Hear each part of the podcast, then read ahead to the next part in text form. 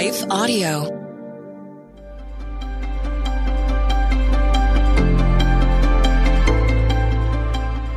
Welcome to the Crosswalk Devotional. We're glad to have you listening with us. Today's topic is why it's healthy to cry when you're feeling sad. We'll return with the devotional after a brief message from our sponsors.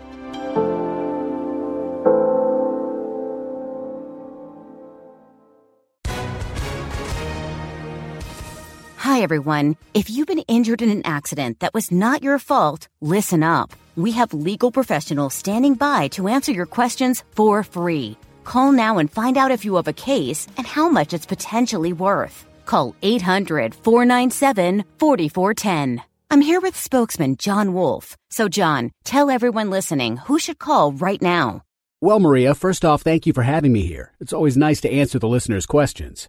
Now, as far as who should call in, anyone who's been injured in an accident and think you deserve compensation, give us a call right now. 800 497 4410. You'll find out if you have a case and how much it's potentially worth. Thanks, John. You heard it, folks. Take advantage of this opportunity and call now 800 497 4410. Advertisement sponsored by Legal Help Center may not be available in all states.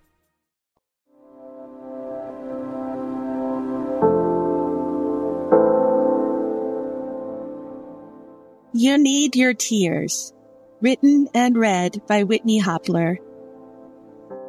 Jesus wept. John 11:35 NIV. Tears flowed from my son Justin's eyes when he told me that one of his preschool buddies would be moving to another state and they'd never get to play with each other again. I reached out to wipe away his tears, but he told me, no, mommy, don't. I need my tears. His comment stopped me. What good were tears? I saw them only as unfortunate reminders of pain. As much as possible, I avoided crying, since crying seemed like weakness to me. But as I watched Justin continue to cry, I wondered if tears may be more than just something to brush away. Tears are a natural response to the pain we encounter in our fallen world. Crying is a vital way for us to let the energy of our emotions move through us so we can heal and learn from them. Research shows that we can experience many well-being benefits from crying, including relieving stress and pain, improving our mood, and releasing toxins. Jesus cried after the death of his friend Lazarus. When Jesus saw Lazarus' sister Mary and other people crying, he was deeply moved in spirit and troubled. John 11:6 NIV. Then, when Jesus saw Lazarus' body, he cried. John 11:35 NIV. People who saw Jesus cry commented, "See how he loved him." John 11:36 NIV.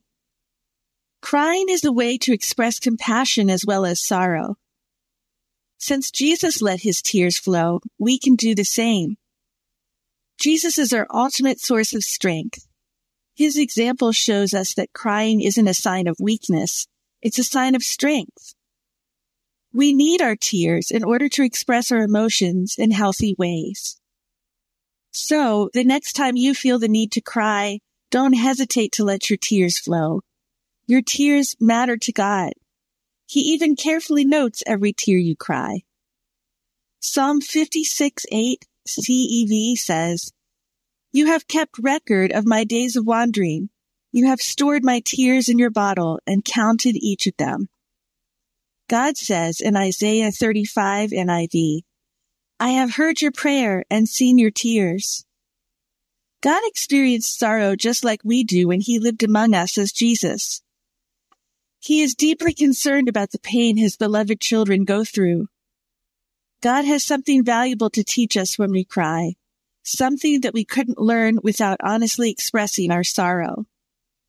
Crying can be a healthy spiritual practice that allows us to connect with our emotions and deepen our relationship with God. Letting our tears flow when we're sad isn't a sign of weakness. Actually, it's a sign of strength. The Bible teaches us that crying is a natural and necessary expression of our humanity. And Jesus shows us that it's good to cry when we're feeling sorrow. When we allow ourselves to cry, we can be confident that God will be there to comfort us. Not only that, but God will transform our tears into joy. Psalm 126 5 reveals that those who sow in tears will reap with songs of joy. That's possible because we can find joy anytime we pay attention to God's presence with us. Crying can be a powerful way to welcome God's presence into any situation that makes us feel sad. So the next time you feel the urge to cry, don't be afraid to let your emotions out and turn to God for strength and comfort. Intersecting faith and life. As you reflect on the gift of tears, consider these questions. When was the last time you cried? What triggered your tears? Did you talk with God about that situation? Do you feel uncomfortable letting your tears flow, or does crying help you feel better? What coping mechanisms do you use when you feel sad but don't cry? Are those strategies helpful or harmful in the long run? How can you ask God to help you be compassionate toward yourself when you're feeling sad and need to cry? What lessons can you learn from your experiences with crying and feeling sad? How can you let those insights help you grow closer to God and become more resilient? How can you comfort or support others when they're crying? Further reading Psalm 34 15, Psalm 34 17, Psalm 39 12. Matthew 5 4, Revelation 21 4. The Crosswalk Devotional is a production of Life Audio and Salem Media. If you liked what you heard today, please take a second to rate and review this podcast in your favorite podcast app so that more listeners like you can find the show. For more faith filled, inspirational podcasts, visit us at lifeaudio.com.